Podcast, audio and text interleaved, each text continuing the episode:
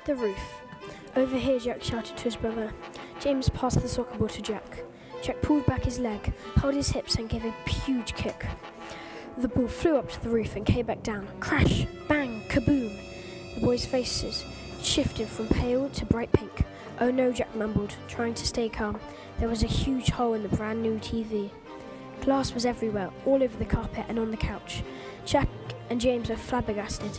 They wanted to cry but couldn't move their faces. The boys hid under the couch. They were breathing anxiously. Their hearts pounded like a bass drum. They could only think of ways to go back in time and stop the accident. Suddenly, they heard the key slide through the keyhole. The door creaked open.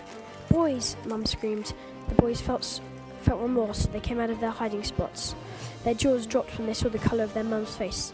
Their mum's face was bright red, smoke puffed out of her ears, and she looked like a burning tomato about to explode. Jack and James looked down anxiously, thinking of excuses to loosen their punishments. The mum grunted and started talking. Boys, you are grounded for a month, and do not think about pocket money. All of it is going to that TV. She pointed to the broken TV. Go to your bedroom, their mum screamed. The boys cautiously tiptoed away, hoping that, that their mum wouldn't explode. Wow, mum really hit the roof just then, Jack mumbled. James tried to smile, but he couldn't think of the pain he was about to go through. He rubbed the sweat off his forehead, off his forehead and stumbled to the room.